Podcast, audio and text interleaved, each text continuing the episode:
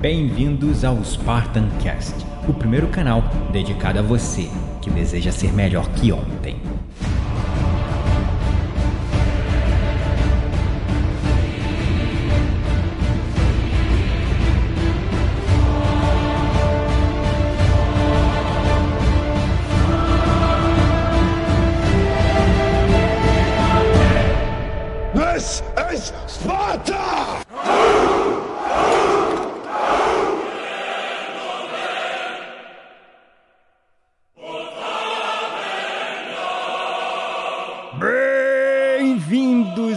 Espartanos e espartanas de todo o Brasil, a mais um episódio do seu, do meu, do nosso Spartan Cast.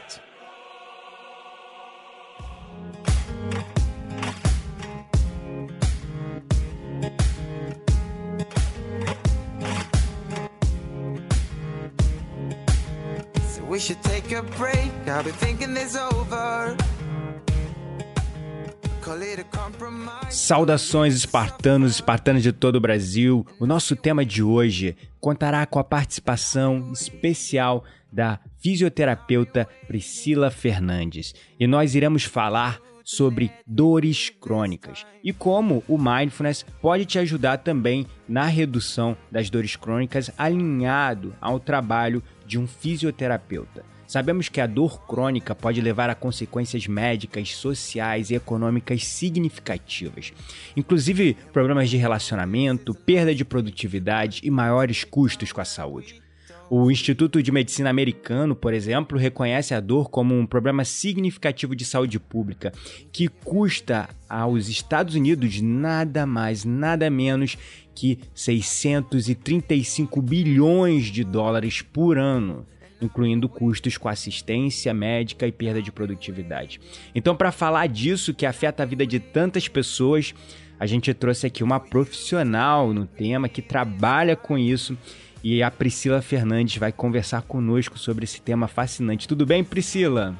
Que bom ter você aqui, me sinto muito honrado e feliz, né? Começou ali pelo um contato no Instagram, pelo conhecimento da meditação e daí você falou e mostrou esse interesse né, de agregar a meditação nesse trabalho que você já faz com seus clientes para redução de dores crônicas. Eu falei, nossa, que legal. Eu estava precisando mesmo tratar esse assunto porque é, na minha formação mesmo, né, dentro da meditação, como professor de meditação, é, eu passei por vários estudos e pesquisas que falavam sobre os impactos positivos que a meditação podia causar para a redução de dores crônicas. Mas antes de tudo, antes da gente chegar nisso, Priscila, me conta um pouquinho aí sobre você, o seu background, como é que você chegou na fisioterapia, por que você foi cair nessa profissão e um pouquinho da sua história. É, meu nome é Priscila, eu me formei em fisioterapia em Uberlândia, né? Sou mineira de nascimento, minha formação foi toda feita lá, mas hoje eu moro em Goiânia. Né? Saí de uma terra mais friozinha e vim para uma terra quente. Nossa! E, na verdade, eu brinco que eu acho que depois que a gente começa a ler sobre desenvolvimento humano mesmo, a gente começa a entender quem a gente realmente é e começa a usar o que a gente tem de bom e, é, e o que tem de ruim também a nosso favor, né? Então eu, eu, brinco que eu sempre fui uma pessoa extremamente perfeccionista. Então aquela coisa de estar tá tudo meio certinho, tudo alinhadinho, isso era uma coisa que às vezes me incomodava, tipo, de chegar na casa de alguém, ver um quadro torto e ter vontade de ir lá consertar o quadro. Então eu deixei de consertar quadros nas casas alheias e comecei a consertar gente. Então hoje, às vezes, quando as pessoas me perguntam o que, que eu faço, eu falo, gente, eu sou mecânica só que é mecânica de gente. Legal. então, é, e dentro da fisioterapia, é, eu sempre gostei muito da área que a gente chama de terapias manuais, né? Que são aquelas, uh, aquelas ferramentas de trabalho que usam eminentemente os movimentos, a mão, né? E dentro da fisioterapia a gente tem várias áreas né, dentro das das clínicas existentes. Então, tem fisioterapia para a parte respiratória, tem fisioterapia para a pelve, né, que é uma das, das atuações minhas, tem fisioterapia para a parte neurológica, é, para a parte esportiva, ortopédica. Então a gente tem aí uma gama de possibilidades da fisioterapia. E eu voltei o meu trabalho para ortopedia, né? E aí hoje em dia eu trabalho muito com coluna e é, distúrbios pélvicos, né? Distúrbios do assoalho pélvico. Então, eu trabalho muito com essas coisas, da, é, com essa parte de terapia manual. Então, eu tenho algumas formações. Eu tenho formação em educação postural, eu tenho formação em, em Mulligan, é, mobilizações articulares. Né? Então, essa parte da, da, da, do movimento propriamente dito e do trabalho com as mãos, ela sempre me atraiu e eu sempre voltei o meu trabalho para essa área mesmo. Né? E dentro disso, a gente começou a perceber que existiam, principalmente como eu trabalho com coluna, existiam algumas questões que eram sempre muito, é, muito visíveis dentro do consultório, como, por exemplo, as, as dores de, de, as lombalgias, as cervicalgias, né, as dores de coluna no geral, e que isso era uma coisa muito prevalente, né? E eu tive um professor que falava que todo é, o, o mundo ele é dividido aqueles que têm dor de coluna, aqueles que vão ter dor e aqueles que estão com dor no momento. aqueles que já tiveram, aqueles que têm no momento e aqueles que vão ter dor, né? Então, quer dizer, segundo ele, todo mundo em algum momento da vida vai sentir alguma coisa em relação à sua coluna, alguma dor em relação à sua coluna. Então eu meio que comecei a trabalhar nesse sentido porque eu acho que essas pessoas elas precisam de um suporte mesmo, é uma coisa que ficou muito claro, né? Como a gente estava conversando no início, eu acho que a gente, os caminhos nossos, eu acho que eles que, que nos escolhem, muito mais do que a gente que escolhe eles, né? Então, assim, eu, no meu último ano de faculdade, eu trabalhei com respiratória e depois que eu passei para essa área de ortopedia, eu me apaixonei e realmente é isso que eu quero fazer. Eu acho que esse é o meu propósito de vida, sabe? Me tornar cada vez melhor nisso e procurar informação de qualidade e, e, e me especializar cada vez mais e poder levar um serviço de qualidade para essas pessoas que nos procuram.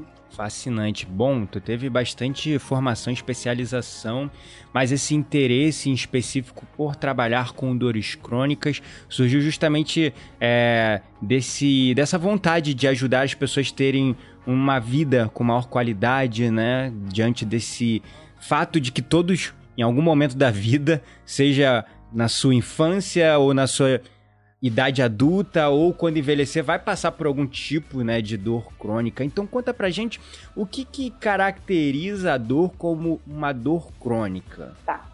Quando a gente fala em dor crônica, às vezes a pessoa ela fica ali, passa uma semana sentindo dor e ela já acha que ela tá com uma dor crônica que não vai ter recurso, né? Então, quando a gente fala em dor crônica, ela tem que ser uma dor que ela tenha pelo menos três meses de evolução, né? Então, é a pessoa que ela está ali naquele processo doloroso por pelo menos três meses. As pessoas, a gente sabe que elas são um pouco acomodadas. Então, elas vão se acostumando a sentir dor e às vezes elas chegam a procurar ajuda, elas já estão ali com seis meses, um ano, dois anos de, de, de evolução dolorosa né? Então, assim, no mínimo três meses. Mas o que é mais comum a gente, a gente é a gente que chega no consultório já com, com uma evolução até bem maior mesmo. Às vezes ela pensa que aquilo vai passar, vai protelando a procura de ajuda, né? E, uhum. e as, a gente tem uma, um fenômeno chamado de acomodação, né? Então, às vezes, a gente começa com um estímulo, a gente vai acostumando com esse estímulo e vai começando a achar que aquilo é normal, uhum. né? E a gente acaba chegando no ponto de hora que vai procurar ajuda, já tem ali um tempo muito grande de evolução, né? Mas a gente caracteriza mesmo a partir de três meses de, de dor constante ali, a gente já caracteriza como dor crônica. Ah, perfeito, interessante. É, e você, como fisioterapeuta, é, fatalmente trabalha com diversos clientes, é, diversas situações. Então, quais são os casos mais comuns que chegam aí é, na sua mão? Hoje, o que a gente vê muito, muito comum mesmo é, é a coluna, né? Eu não sei se por, por ter direcionado mais o meu, o meu trabalho para essa área, é o que eu mais percebo dentro do consultório. Meu consultório hoje é dentro de uma academia. Então, eu Uau. tenho uma, uma especialização em fisioterapia é, é, é, fisioterapia voltada para o esporte, eu fiz essa especialização. Quando, foi, quando teve as Olimpíadas, a gente passou por um processo de, de formação para os profissionais que, que se inscreveram como voluntários. Então, já tem um tempo que eu venho trabalhando com, com essa fisioterapia esportiva, a parte ortopédica e alguma, é, alguma formação já, e, e voltando um pouco para a esportiva, até por estar dentro de uma academia. Mas mesmo assim, a gente pensa assim, a gente fala, ah, atleta joga futebol, joga vôlei, joga outras coisas, faz crossfit e tal, musculação, mas o que, o que chega muito para mim é realmente dores, é, dores a nível de coluna, tanto cervicais quanto lombares, tá? Aí não tem muito, a gente não tem muito uma prevalência, não. Uhum. Talvez é, a gente está passando por uma fase de uma, uma hipervalorização de exames por imagem, né? Uhum. Então hoje você chega com uma dor no médico, ele vai fatalmente te passar um exame por imagem, né? Uhum. Seja um raio-x, seja uma ressonância. Né? E aí você vai esperar o resultado daquilo para ver o que, que, você vai fazer em relação a isso. Uhum. Isso, isso é uma, uma, uma tendência, sabe? Uhum. E a gente vê que muitas vezes o que, que acontece? Você vai lá, você faz o exame, uhum. e quando você recebe aquele diagnóstico que está no exame, o paciente chega para você já com medo, né? Ele fala, poxa, eu fiz um exame Uhum. e esse exame diagnosticou uma hérnia de disco, um deslocamento, uma protrusão, Uhum. né? Ah, um deslizamento de vértebra, que é chamado de espondilolistese. Então, às vezes o paciente chega para você já com medo, porque Uhum. ele teve um diagnóstico naquele exame por imagem e muitas vezes ele não sabe o que é aquilo. As consultas são realizadas hoje muito rápidas, né? E Uhum. às vezes o médico não tem nem muito tempo para explicar para aquele paciente o que, que é aquilo. E às vezes a gente, a gente encontra pessoas já num processo de o estado emocional já mais alterado, já, nossa, tô com muito medo, eu não sei como que isso vai acontecer, minha coluna tá muito mal. Então ele já cria mentalmente um estado de, de, de muita proteção em relação àquela coluna por causa Uhum. daquele exame. Uhum. E a gente tem já estudos publicados, até foi publicado recentemente um estudo. O que, que eles fizeram? Eles pegaram ali uma- uma- um, um grupo de pessoas que nunca tiveram nenhum tipo de queixa, nenhum tipo de sintoma e submeteu todas essas pessoas a uma ressonância da Uhum. coluna, uma ressonância magnética na coluna. Uhum. O que, que eles perceberam? Eles perceberam que grande parte dessas pessoas tinha algum tipo de, de, de lesão. Por exemplo, tinha, algumas tinham hernia de disco, outras tinham protrusão de disco, outras já tinham algum tipo de desgaste, aquele Uhum. famoso bico de papagaio, tinha Uhum. alguma listese de vértebra, algum escorregamento de uma vértebra em relação à outra. Mas nenhuma, nenhuma dessas pessoas tinha o quê? Sintoma. Hum. Ou seja, tudo isso são coisas naturais do processo de envelhecimento, do processo de ficar em pé e de se movimentar. Não são coisas que acontecem na coluna e não necessariamente vão te gerar algum tipo de dor, Ah, né? interessante. Porque todas essas pessoas, elas, elas tinham isso na coluna, tinham alguma, alguma dessas desses, desses fatores na coluna, mas ela não tinha dor. Todas essas pessoas, o- o- um, um dos quesitos para serem incluídas no estudo é que elas não tivessem nenhum tipo de sintomatologia. Hum, interessante. Então, é, o fato disso existir na sua coluna não significa que você vai ter dor, né? Então a gente precisa começar a desmistificar isso na cabeça das pessoas. Né? A gente precisa ensinar para essas pessoas que o fato de você encontrar isso lá não necessariamente vai te causar algum tipo de dor, né? Porque elas acreditam que depois e, e criou-se, né? A, a ideia de que quando você faz um exame, de que quando você encontra isso, é um quadro crônico e que você vai sofrer pro resto da vida com isso e que você vai sentir dor pro resto da vida. Então E são aí- instaladas na, na, na, na mente das pessoas crenças que depois são muito difíceis de serem retiradas dentro do consultório. E aí vem o efeito que eu tava até falando numa live ontem, que é o nocebo effect, que é o efeito contrário ao placebo.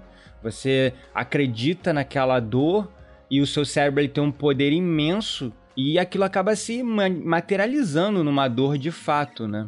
Exatamente. Tanto, na verdade, nesse, nesse caso, a gente tem dois aspectos, né? Tanto esse efeito, que você começa a pensar naquilo e o seu cérebro começa a criar aquela realidade, né? Que eu gosto muito de falar para os meus pacientes que o cérebro, ele funciona como a placa-mãe do computador.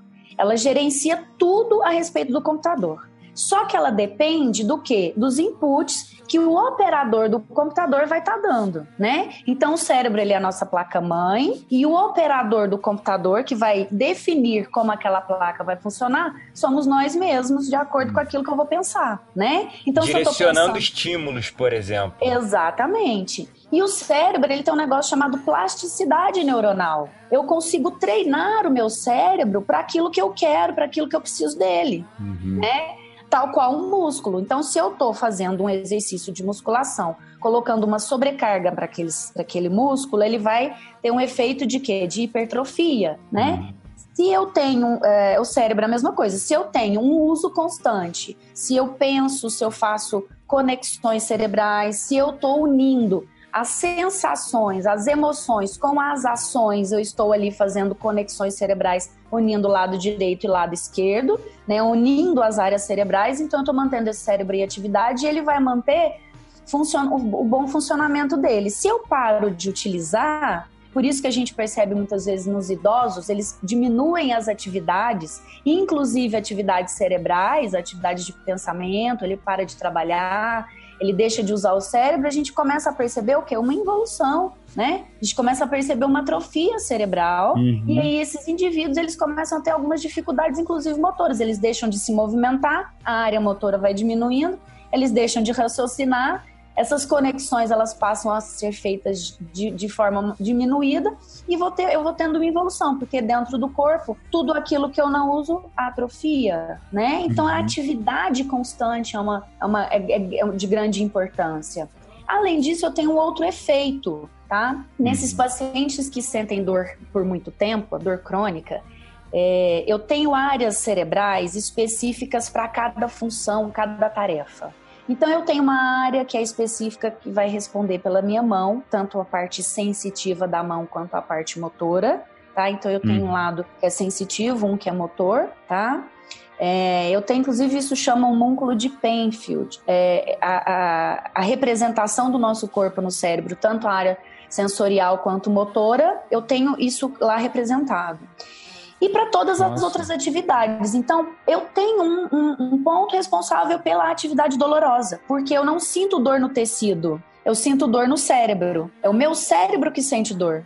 Então, todas as vezes que eu tenho uma lesão tecidual ou eu tenho uma possível lesão, quando eu tenho um estímulo que ele é potencialmente lesivo, eu tenho ali dentro do meu cérebro uma área é, se a gente for pensar que eu não tenho um gráfico, né, para eu poder mostrar, mas a gente vamos, vamos pensar num gráfico que seja uma parábola.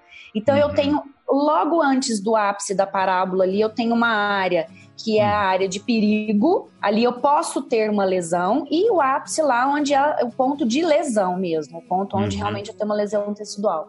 Então, quando eu estou pensando ali naquela zona de perigo, eu, é onde eu vou sentir a dor. Então, uhum. por exemplo, eu vou botar a mão no fogo. Uhum. Antes de queimar, eu sinto que aquilo ali tá quente e eu retiro a minha mão. Então, essa zona de perigo é onde eu vou fazer essa interpretação dolorosa, né? Uau, Se eu tô sentindo isso por muito tempo, aquela área da zona de perigo, ela vai ficar o quê? Hiperativada. Uhum. Então, às vezes, eu tenho a cessação do estímulo ali no tecido mas eu continuo sentindo dor. Então, nesses pacientes que têm dor crônica, não raro eu vou ter a dor percebida no corpo do indivíduo, sem necessariamente eu ter o quê? Um estímulo nocivo, um, uhum. um nocebo, que é o estímulo nocivo, tá? uhum. tá? Porque aquela zona de perigo dele tá aumentada. Ah, entendi. Interessante.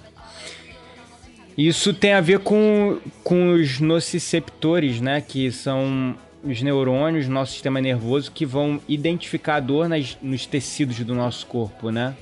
É, não tem a ver com eles. Não tem ah. absolutamente nada a ver com eles. No princípio, enquanto eu tinha uma lesão ou enquanto eu tinha, por exemplo, uma alteração muscular, o início da dor foi pelos, por, por eles. Mas o registro contínuo da dor já foi no cérebro. Exato. Aí isso foi interpretado lá no sistema nervoso suprassegmentar, dentro do cérebro.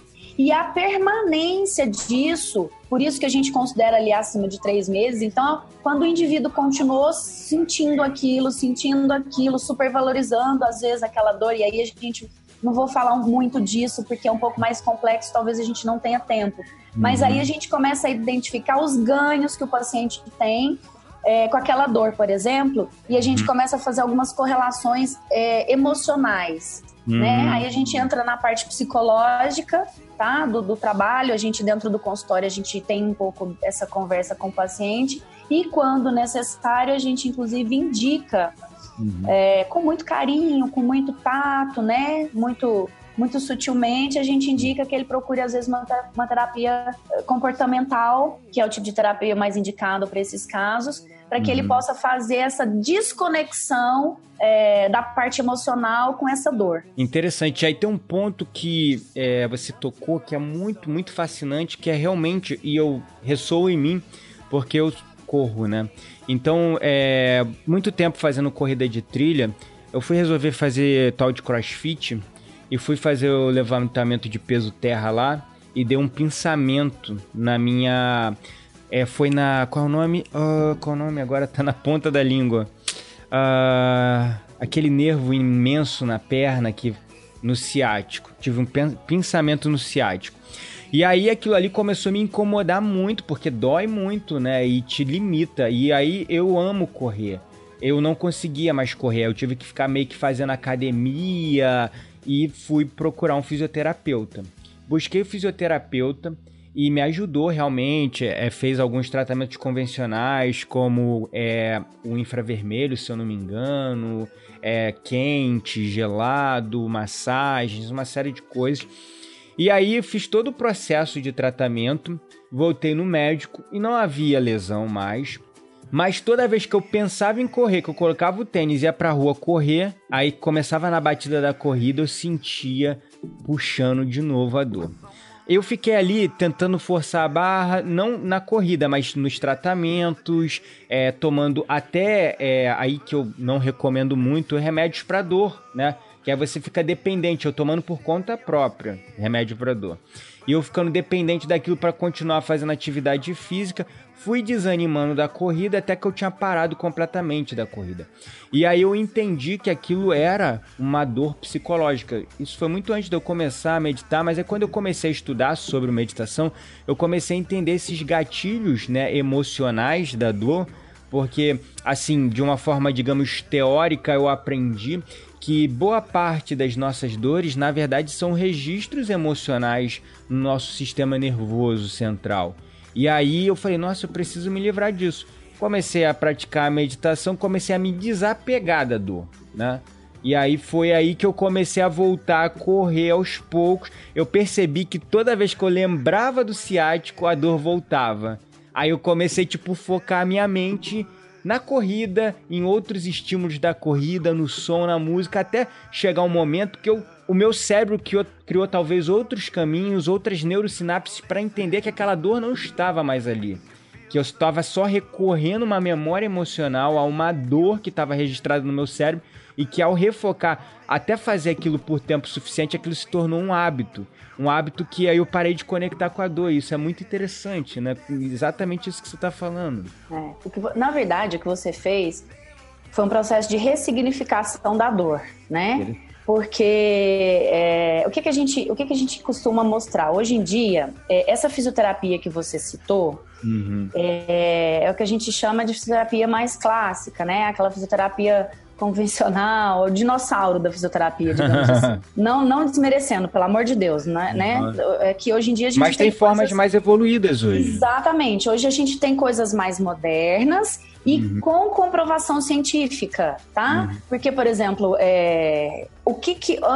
Quando a gente fala em fisioterapia e a gente vê dentro de, até de um jogo de futebol e tal, lesionou, você vai lá e usa gelo. Hoje a gente já tem evidências baixas em relação ao uso de gelo, de crioterapia. Hoje a gente sabe que o uso da crioterapia ele é, ele é bem, ele é mais eficaz, ele, ele é bem aplicado nas primeiras horas pós-lesão. Uhum. Passou ali de 12 horas, estourando 12 horas de lesão, isso já não, já não tem efeito mais. Então, ah, ah. mas ele vai, pode me trazer ainda, até pela essa crença que estava tá, difundida aí ainda, um efeito é, confortável, né? Um efeito talvez até placebo, mas a partir do momento em que eu conheço a ciência, que eu sei que eu tenho ferramentas mais evoluídas, é interessante eu começar a usá-las, né? Então, tocando nesse assunto, é, sem querer te cortar, já cortando, quando a gente fala de tratamentos, você poderia comparar essa abordagem convencional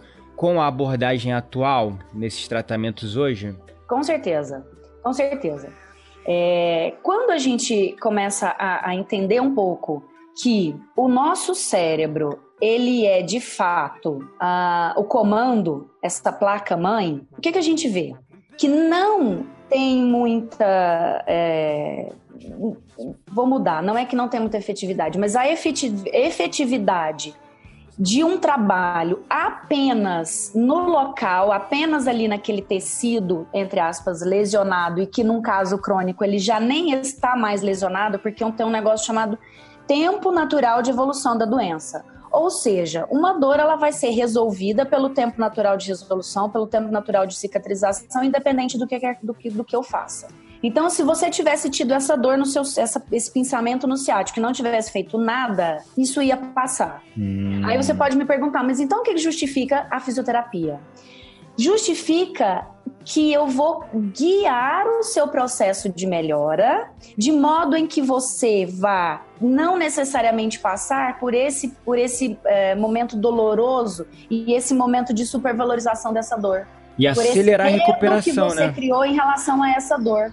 Então, esses trabalhos que a gente tem hoje, hoje a gente já sabe um pouco sobre isso e a gente trabalha no sentido de é agudo, chegou para você com dor, você vai sim trabalhar para retirar aquela dor, mas você vai trabalhar para mostrar para aquele indivíduo que ele não precisa, por exemplo, mudar a posição de, de sentar, mudar a pisada dele em função daquela dor. Você já de cara vai mostrar para ele que a dor é o alarme de, de que alguma coisa aconteceu ali, mas não necessariamente aquilo ali vai, ficar, vai te impedir de fazer qualquer outra coisa. Tá? Hum. Tá? Porque o que, que acontece? É, se eu tenho dor, ninguém gosta de sentir dor, né? Então vamos imaginar você. Vamos, você não falou o lado, mas vamos imaginar seu pensamento do lado direito. Então, peso na perna direita e vai passar a fazer uma descarga de peso muito mais do seu lado esquerdo. Porque toda vez que você aprendeu que todas as vezes que você pisa do lado direito, você sente dor. Isso é, é o mesmo, é a mesma via que, que, que faz com que a gente consiga fazer é, aquele condicionamento de animal. O uhum. ratinho de laboratório, ele vai lá naquele lugar onde tem a água, ele põe a língua ali, ele recebe um choque, ele vai deixar de tomar água ali. Ele vai passar a tomar água do outro lado. Então, ah. isso chama-se condicionamento de uma forma inconsciente, porque isso não passa pelo passa pelo consciente nosso da fisioterapia, mas do paciente não. Ele nem percebe que ele está fazendo isso. Ele adota o que a gente chama de posição antiálgica, uma posição, uma postura, uma descarga de peso que, que vai proporcionar que ele não sinta mais aquela dor, né? Mas e aí ele não acaba sobrecarregando a outra parte? Exatamente. Esse é um grande. É daí que, que, como eu falei no início, um dos grandes motivos de você fazer a fisioterapia quando você tem um problema, para que você não adote isso ao ponto de sobrecarregar o outro lado, né? Se você entra num tratamento, você começa a melhorar antes, e aí você não vai sobrecarregar o outro lado e não vai ter uma lesão subsequente a um processo é, de, de, de alteração do seu esquema corporal. Lembrando ainda que se isso permanece por um período de tempo muito longo, eu vou mudando a imagem que eu tenho de mim mesma. Porque a hum. gente tem aquilo que é chamado de esquema corporal ou imagem mental. Uhum. Então eu tenho uma, uma, memória mental de mim. Eu tenho uhum. ali receptores nos meus músculos, nas minhas articulações, que mandam para o meu cérebro a informação da minha posição, da posição do meu corpo no espaço, né? Uau. né? São os meus próprios receptores. Então eu tenho a capacidade, por exemplo, de no escuro levantar da minha cama, ir na cozinha tomar água sem bater. Por quê? Porque eu já sei, eu já conheço o posicionamento dos móveis, eu sei a posição do meu corpo no espaço. Uhum. Então, e por isso eu, eu tenho essa noção. Então, eu tenho uma imagem mental de mim mesma. Quando eu altero isso, eu começo a pisar só do outro lado, a imagem mental ela vai ser modificada, ela vai ser adaptada para essa descarga muito mais do lado esquerdo do que do direito, né? Então, a gente tem que pensar, por exemplo, e a gente tem que mostrar isso para o paciente que a dor, ela funciona como sinal de alerta. Então, eu gosto muito de dizer para o meu paciente, quando ele chega no consultório, mesmo que ele não seja um paciente de dor crônica, porque aí a gente já vai trabalhando com ele o enfrentamento da dor, que ela é, funciona para mim como o alarme do carro. Então vamos imaginar que o sonho da sua vida era comprar uma Ferrari. Aí você comprou essa Ferrari. Então, antes mesmo de tirar ela da concessionária, você já vai lá e instala um alarme, né? Para garantir que ela fique em segurança. Então, o alarme desse carro é a sua dor. Se eu encostar na sua Ferrari, o alarme vai disparar? Só encostei. Muito provavelmente não, né? Porque eu só uhum. encostei. Uhum. Agora, se eu me jogar em cima da sua Ferrari, provavelmente o alarme já vai entender que aquilo ali é potencialmente lesivo ou, ou vai, vai estragar o carro, e aí sim o alarme vai tocar. Então, eu não tratar, eu não trabalhar todo esse sistema seria a mesma coisa. Bom, mas aí o alarme começa a tocar e eu não quero ouvir aquele barulho.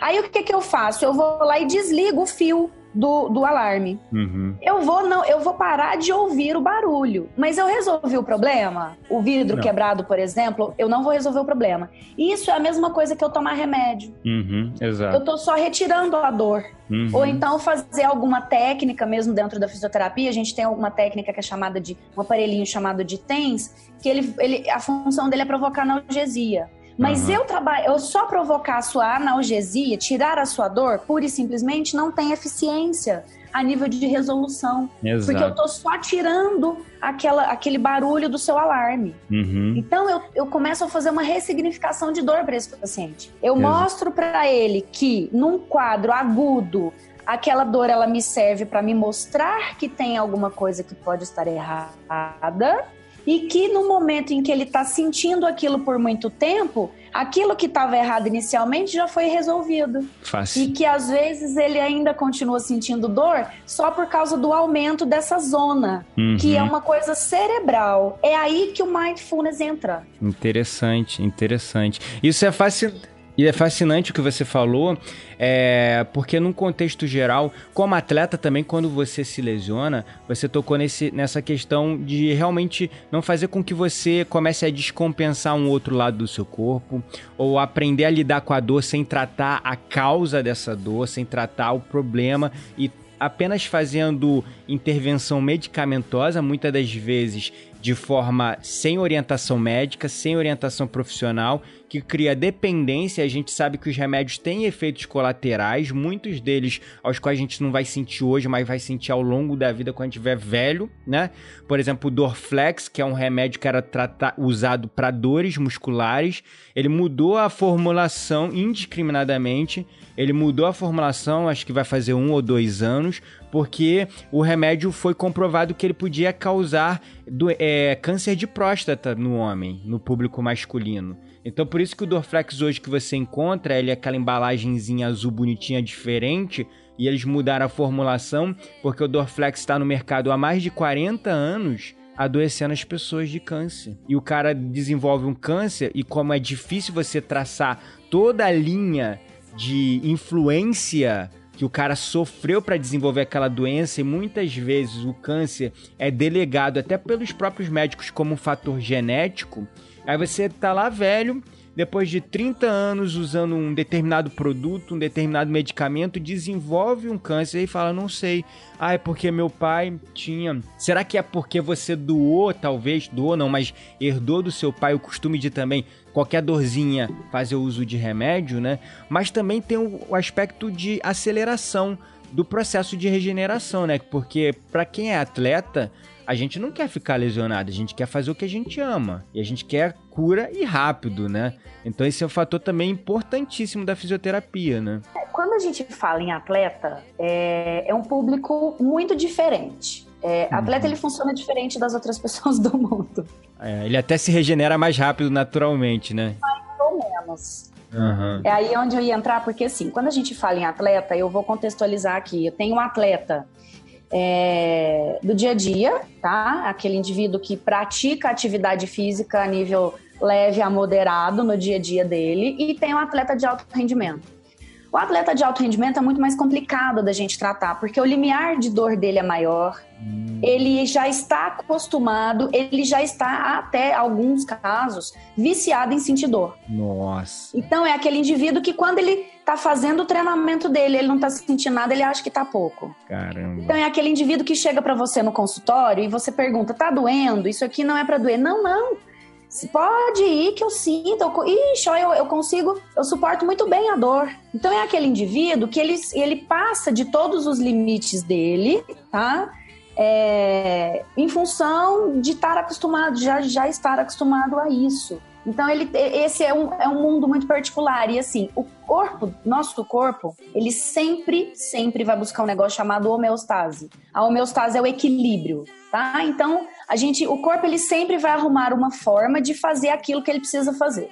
Então, baseado nisso, o atleta, ele vai sempre desenvolver formas, mesmo que sejam elas é, desafiando a dor, enfrentando essa dor para poder fazer aquilo que ele continuava a fazer. Então eu não vou falar muito. E aí, quando eu venho e mudo isso, o corpo dele tá, tá organizado daquela forma. Aí eu venho e mudo a performance dele dentro do esporte pode cair. Então eu posso fazer, por exemplo, com que esse atleta perca uma prova por estar tá modificando esse esquema corporal dele. Caramba. Então, quando a gente está lidando com um atleta, é bem diferente. Eu não vou entrar muito nisso porque foge da população geral. Então, quando Sim. a gente está falando em, em, atingir um número maior de pessoas, como é que a gente está falando para o público geral, eu vou voltar um pouquinho para as outras pessoas, porque senão a gente vai estar tá passando, às vezes, uma informação que o indivíduo que está nos assistindo muito provavelmente não vai conseguir utilizar para a vida Ah, dele. sim, claro, faz super sentido. Então você estava falando desse de todos esses mecanismos de dor, a questão mental, esse registro emocional da dor,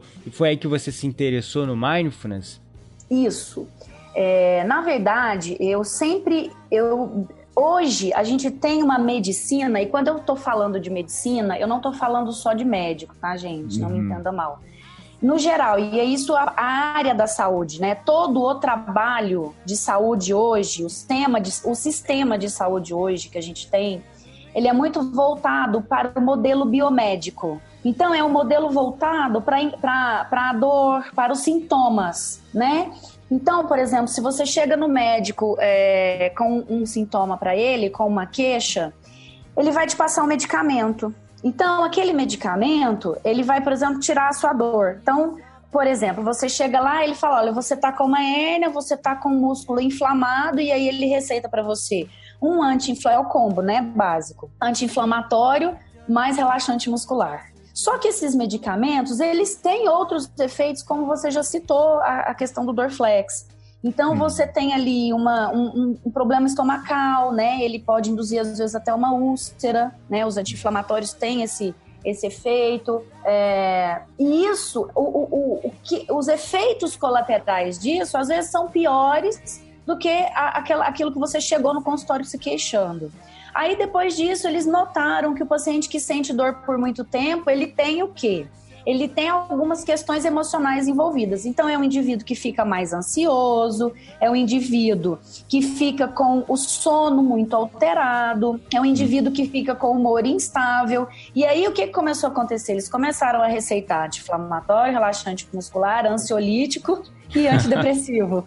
ah, meu então, Deus. o que, que, come... o que, que a gente começou a ver? A gente começou a ver que o, o, o, o, desligar a luzinha do alarme começou a ficar muito mais fácil e muito mais comum do que eu ir lá e modular a sensibilidade desse alarme. Para que, por exemplo, ele não tocasse só quando eu encostasse mais forte na lataria, para que ele fosse tocar realmente só quando eu tivesse um, um dano maior nesse carro, fazendo, usando ainda aquela analogia que a gente estava fazendo antes. Então, a fisioterapia começou a trabalhar no sentido de quê? De modular isso daí, da gente entender o que estava acontecendo, por que, que aquela dor estava acontecendo, que estava sendo desencadeada, avaliando o tecido, se realmente existe ou não aquela lesão, em casos agudos. Muito provavelmente o paciente vai chegar para você com a lesão, sim, mas em casos crônicos, do próprio processo natural já se deu conta de, de, resolver aquilo e você já não tem mais aquela lesão. Então você hum. vai trabalhar com as consequências daquilo. E a gente precisa lembrar que a gente tem sim fatores genéticos, a gente tem sim fatores é, sociais, ambiente de trabalho que pode predispor o indivíduo a isso, mas esses, mesmo esses fatores, todos eles podem ser é, trabalhados, inclusive os genéticos. Hoje a gente já tem uma área nova de pesquisa e de estudo chamado de epigenética. Não sei se você ah, já falo muito, já falo muito sobre. É, é. Então hoje a epigenética. Numa live ontem sobre. Então, eu acho a epigenética sensacional.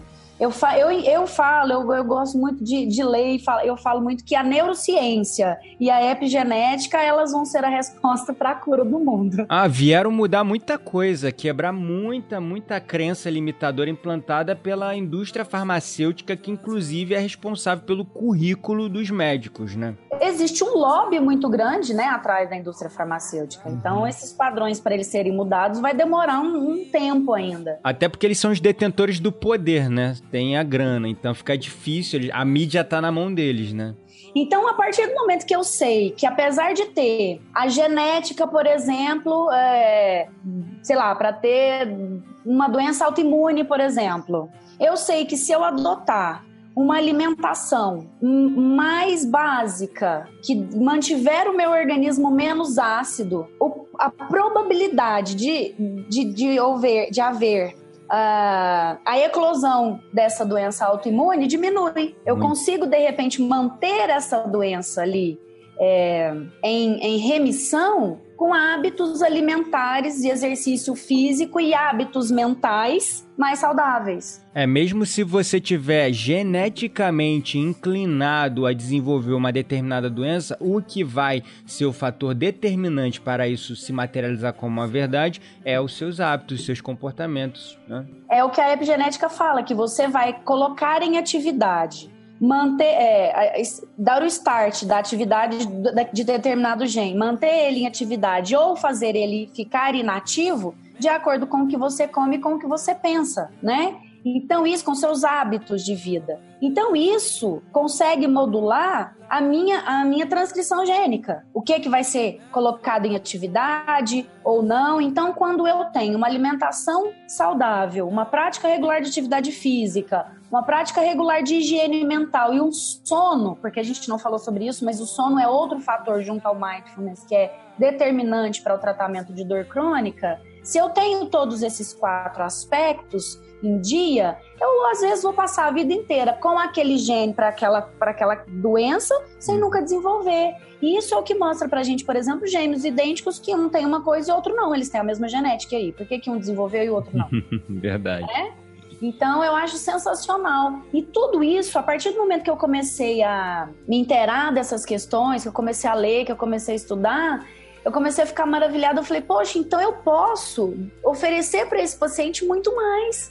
Eu posso oferecer para ele uma ferramenta de controle da própria vida que de repente ele vai passar aí com um quadro que é crônico sem nunca mais desenvolver uma crise. Ou Sim. aumentando é, aumentando muito os intervalos entre uma crise e outra. O uhum. fato de eu ter um quadro não significa que eu preciso sofrer com ele pela vida, pro resto da minha vida. Uhum.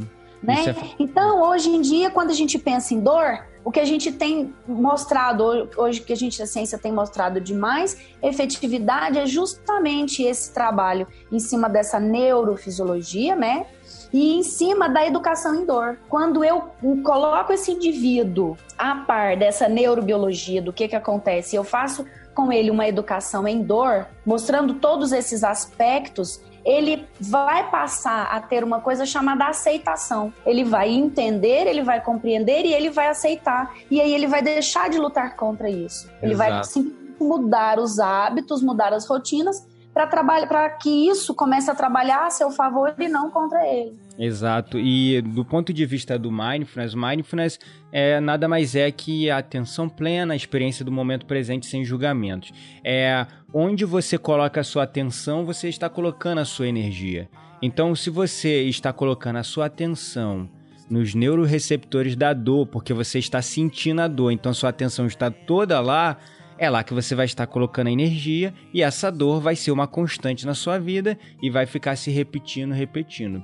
Tem um estudo muito interessante da NSBI, que é um instituto, um journal científico da área de biomedicina mundial muito famoso, que ele inclusive né, atesta, né, como sua conclusão que de fato a meditação mindfulness ela melhora nessa aceitação da dor, nesse gerenciamento da dor, porque você aprende a refocar a sua atenção e tirar a sua atenção daquele mecanismo, daquilo que está lhe causando dor, está lhe causando sofrimento. E é isso, é a aceitação, que filosoficamente falando, também nos libera de muito sofrimento psicológico, muito sofrimento na nossa vida, nos nossos relacionamentos, na nossa profissão. E a aceitação, ela não é um ato passivo que eu costumo defender, que as pessoas, ah, não, eu vou aceitar tudo, então o pessoal vai dar desaforo para mim, eu vou aceitar, eu vou tomar porrada na cara, eu vou aceitar, é, o pessoal vai passar por cima de mim, eu vou aceitar. Não.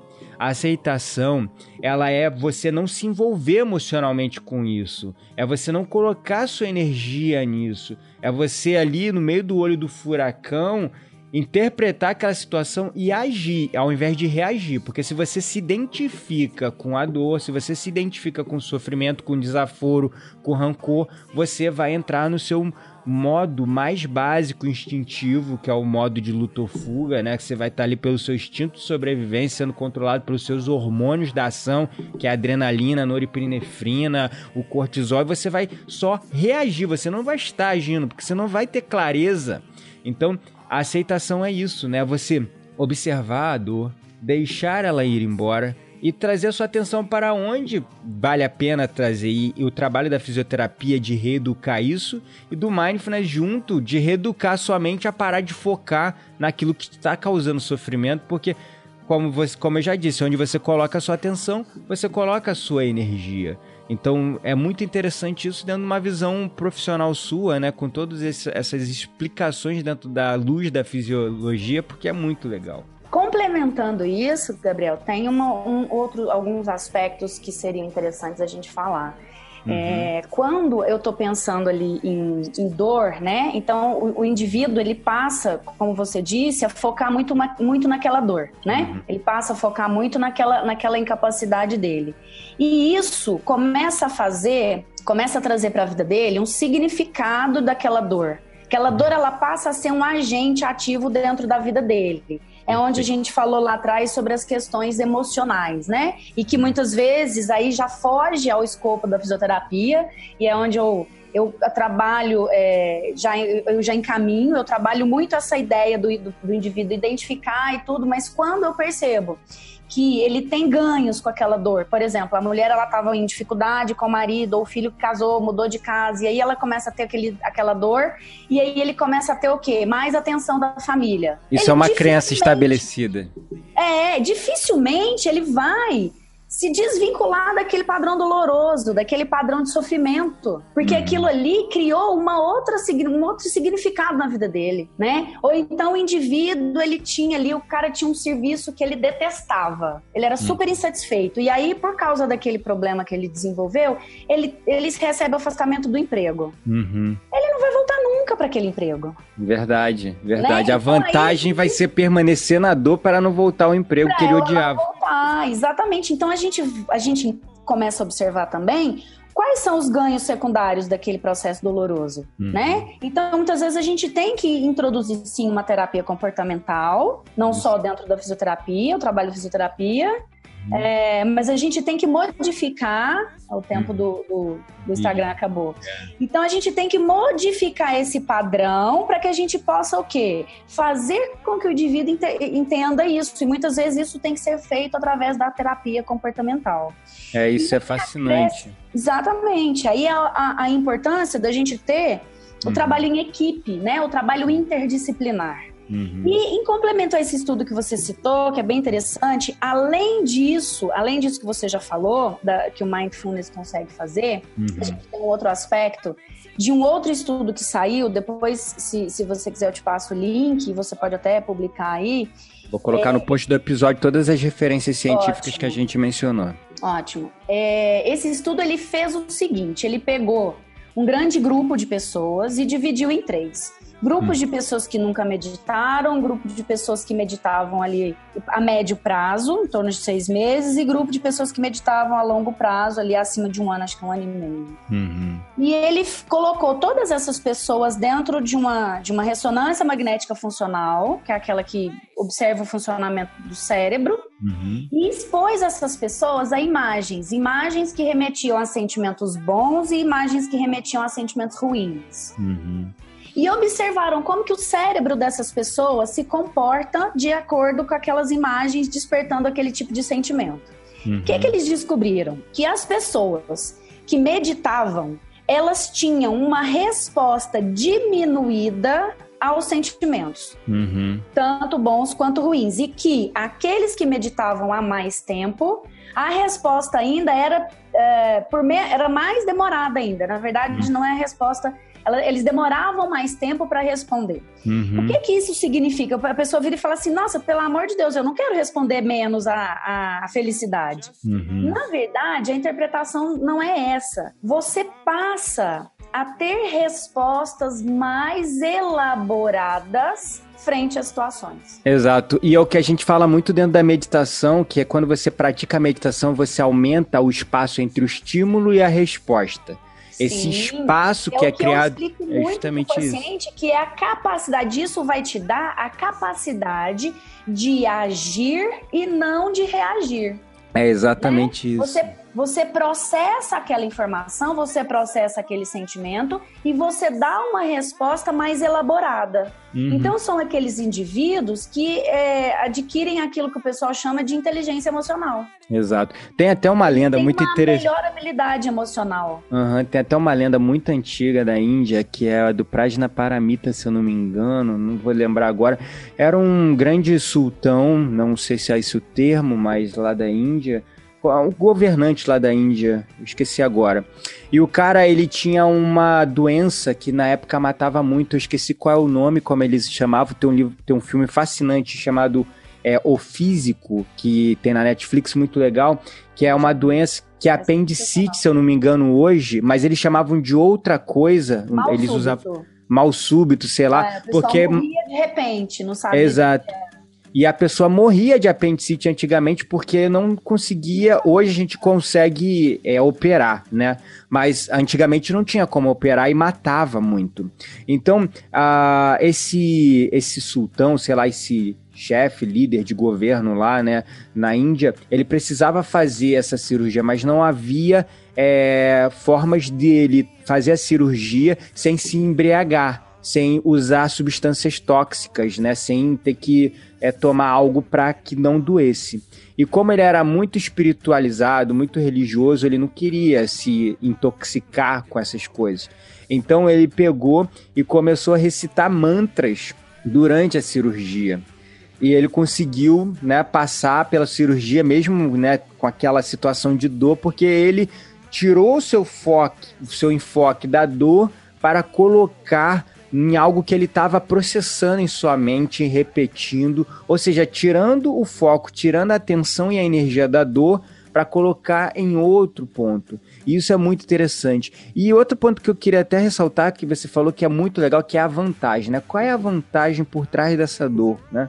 Porque eu, como terapeuta, também já atendi pelo menos uns dois casos que foram encaminhados por uma amiga minha fisioterapeuta, que é justamente isso, né? O apego da pessoa à dor por questões emocionais, porque a gente fica viciado emocionalmente e a gente fica recorrendo às memórias do passado para a gente reafirmar o que a gente chama de eu, de nosso ego, porque a gente começa a se identificar com essa dor e essa dor começa a definir quem nós somos. E se você não, você acorda de manhã e de repente você coloca o pé no chão e você pensa: "Meu Deus, cadê minha dor? Cadê minha dor? Ai, ai, ai". Aí você acha: "Ah, tá aqui minha dor. Ah, graças a Deus eu sou eu. Tô aqui". A dor sumir é como se é. você estivesse ficando órfão. Exatamente. Então, justamente porque muitas vezes existe realmente um contrato, um pacto com a dor, e isso está ligado nas nossas memórias. Uma senhora que eu é, tratei com dor na coluna, ela tinha muitas dores na coluna, e ela veio até mim não porque ela estava sofrendo ainda da dor, mas é que ela estava com medo que a dor voltasse. Olha só que interessante. E aí ela já estava meditando, ela já estava, mas mesmo assim ficava aquele aquela ansiedade, aquele temor da dor voltar na vida dela. Aí a gente fez um processo né, de, de terapia e a gente conseguiu identificar que essa dor crônica acompanhava ela desde a infância. ela não lembrava, ela não conseguia conectar. Só realmente acessando o subconsciente dela, entrando no estado teta, que a gente conseguiu fazer com que ela conectasse essa dor com uma coisa que aconteceu quando ela tinha 3 anos de idade ela não conseguia lembrar. Quando ela entendeu, ela falou: Nossa, por que eu me agarrei a essa dor a minha vida toda? Né? É, então é, isso é muito que legal. significava na vida dela, né? Exatamente. Isso é interessante, Gabriel, porque a gente, quando a gente vai fazer um trabalho, essa abordagem né? Hum. É, muitas vezes quando as pessoas me perguntam como é meu trabalho, é, é, até às vezes é bem difícil de explicar, né? Porque uhum. a pessoa às vezes ela não entende. Então, assim, quando eu, eu, eu recebo o paciente no consultório, a consulta, eu falo que é a parte mais importante do tratamento, porque é onde eu vou entender e eu vou construir um caso. Uhum. Então, é, eu vou entender qual é o significado dessa dor na vida desse indivíduo, para que a gente possa fazer esse processo de ressignificação, uhum. de ele modificar a, a, função dessa dor na vida dele, para ele entender o que, que é, qual que é o, o papel dessa dor na vida dele e que essa dor ela volte para o papel, né? Por isso que a gente chama de ressignificação, para o papel de alerta e não para o papel de, de ator principal daquela, daquele teatro, né? Daquela vida. e mais, é, eu começo a entender e, e mostrar para o paciente que muito mais importante do que um trabalho de fortalecimento muscular nesses quadros onde eu tenho dores crônicas, Uhum. O, o, trabalho de relaxamento muscular e de retorno de amplitudes de movimento que foram fatalmente perdidas por essa postura adotada do medo é que é o foco do tratamento. Então, quando esse tipo de paciente chega no meu consultório, só em um segundo momento é que provavelmente eu vou entrar com exercício para fortalecimento. Hum, entendi. Então, é, vai quase que contra o que a fisioterapia fala, que é exercício, é fortalecer, é fortalecer, né? Então, esse indivíduo, muitas vezes, quando você tem dor, quando você tem qualquer tipo de dor, a primeira resposta corporal que você tem à dor é a contração muscular. Uhum. É uma contração protetora, né? Então, imagina que você está caminhando e que você pisou no espinho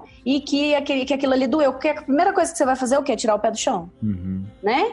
Mas, se por acaso tem um leão correndo atrás de você, aquela dor que você sentiu ali vai te resolver algo, vai, você vai lembrar que ela existe. Você vai continuar correndo, aquilo ali tá doendo.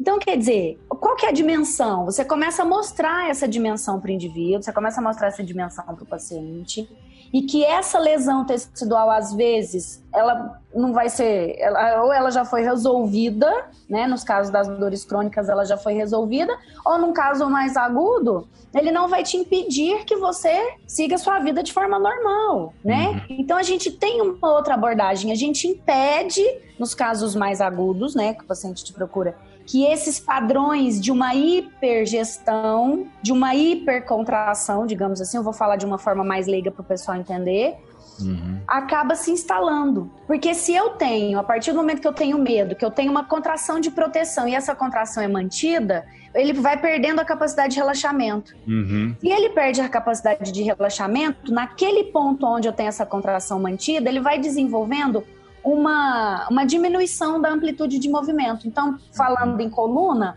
é, esses indivíduos chegam para você com áreas inteiras, uns segmentos inteiros da coluna sem movimento, completamente Nossa. duros, sem movimento.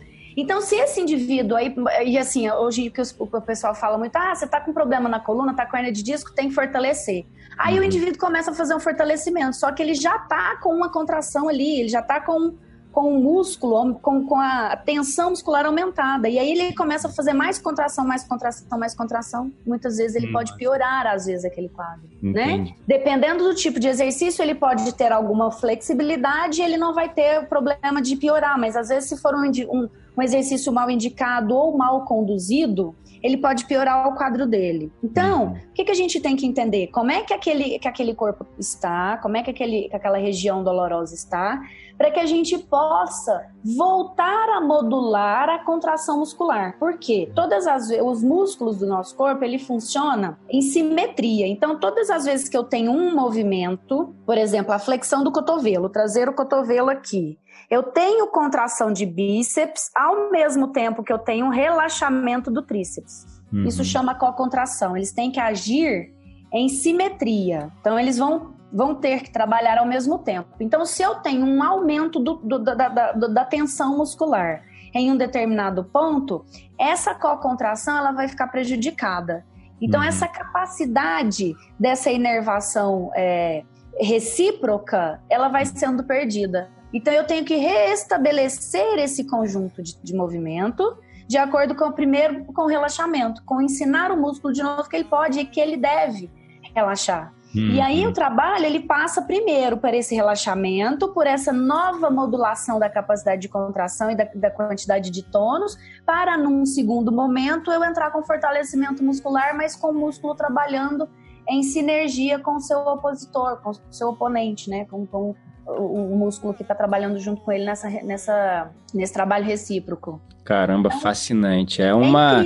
É uma ciência que complementa a outra de uma maneira. Essa abordagem integrativa é muito legal, né? E você falando é, desse trabalho em conjunto, multidisciplinar, unindo todo esse conhecimento da fisioterapia com a própria terapia, faz com que realmente a gente é, tenha que recorrer menos a remédios e encontrar formas mais saudáveis de curar as nossas dores, o nosso sofrimento, né?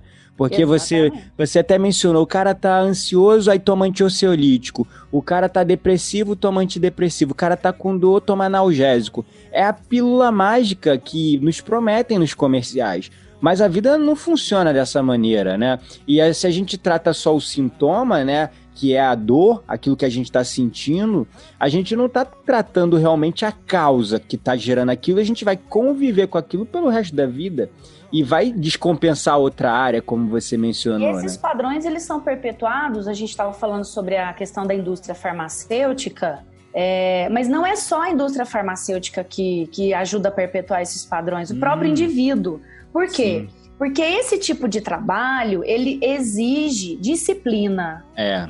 Exige um esforço do paciente. Então, a primeira coisa que o paciente ouve de mim quando ele chega no consultório é: como você acha que eu posso te ajudar no seu processo de cura? Hum. Porque ele tem que entender que eu estou ali como um agente de auxílio que o processo de, de restabelecimento da saúde dele é responsabilidade dele e não minha. Porque o corpo, eles têm todas as ferramentas necessárias para se autoajustar. Uhum. Então, eu tô ali como um facilitador, eu não vou curar ninguém, eu vou simplesmente funcionar como uma ferramenta facilitadora para que ele ache os, os caminhos para sua, sua melhoria.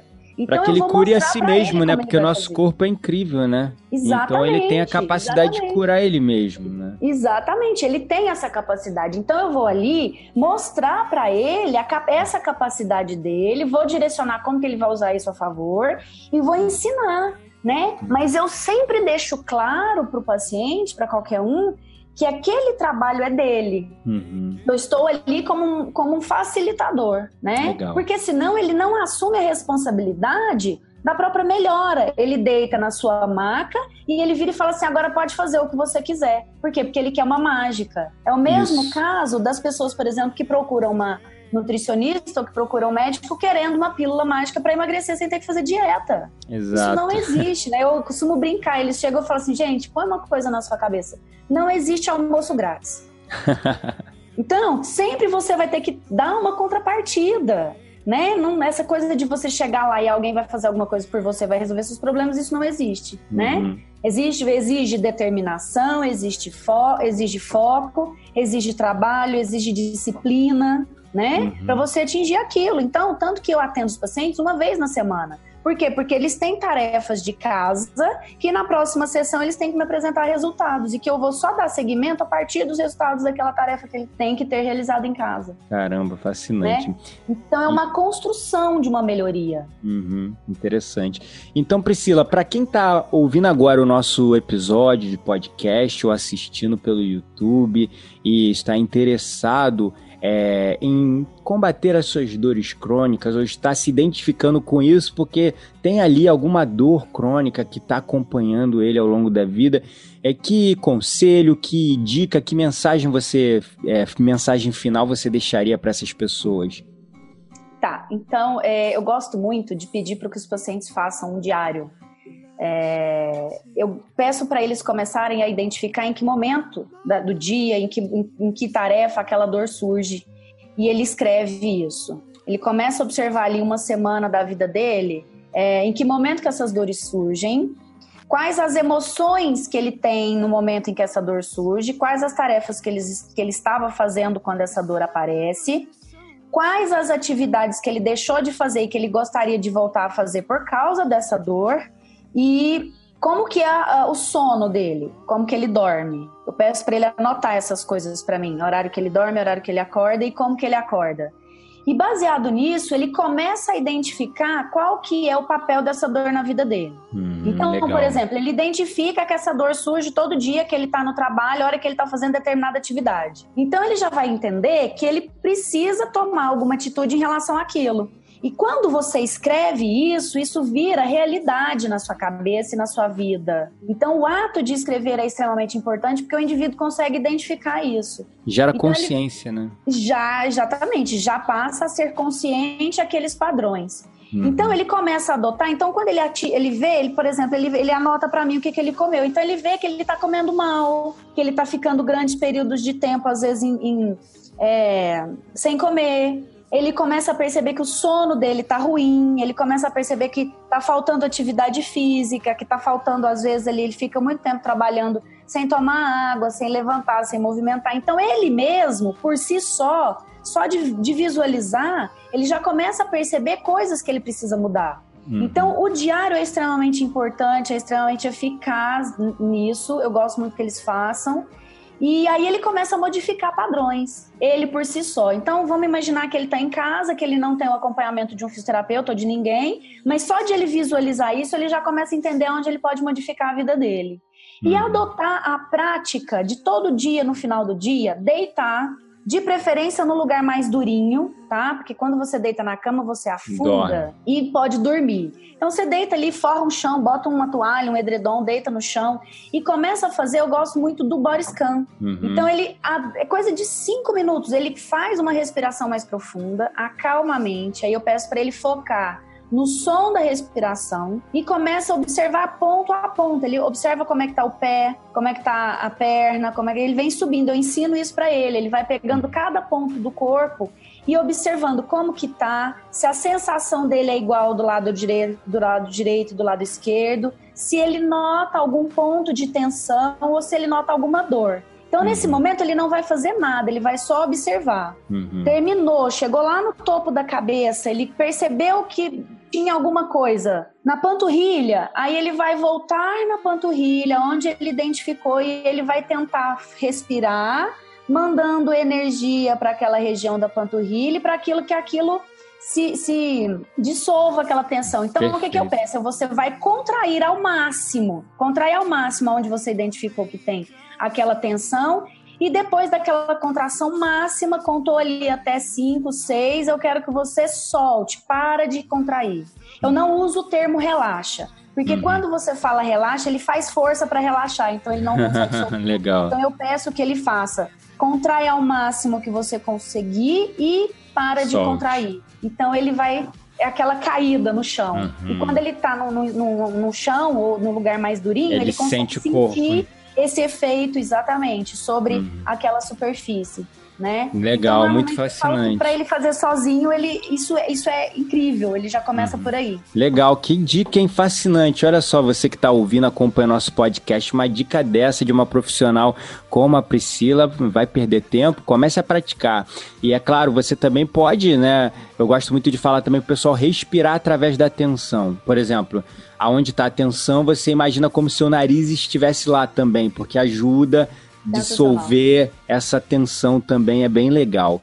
E quem quiser acompanhar o seu trabalho de perto, Priscila, quiser conhecer, quem tiver em Goiânia, por exemplo, quiser também se consultar com você, já que a gente tem ouvintes no Brasil todo, como é que faz para te encontrar, Priscila? Pode entrar em contato comigo através do, do, do meu Instagram, que é Pri Fernandes Físio, e uhum. o meu consultório fica dentro de uma academia chamada Bodytech. É uhum. uma rede de academias, tem, tem outras cidades do Brasil, então provavelmente o pessoal aí do Rio, aí no Rio tem.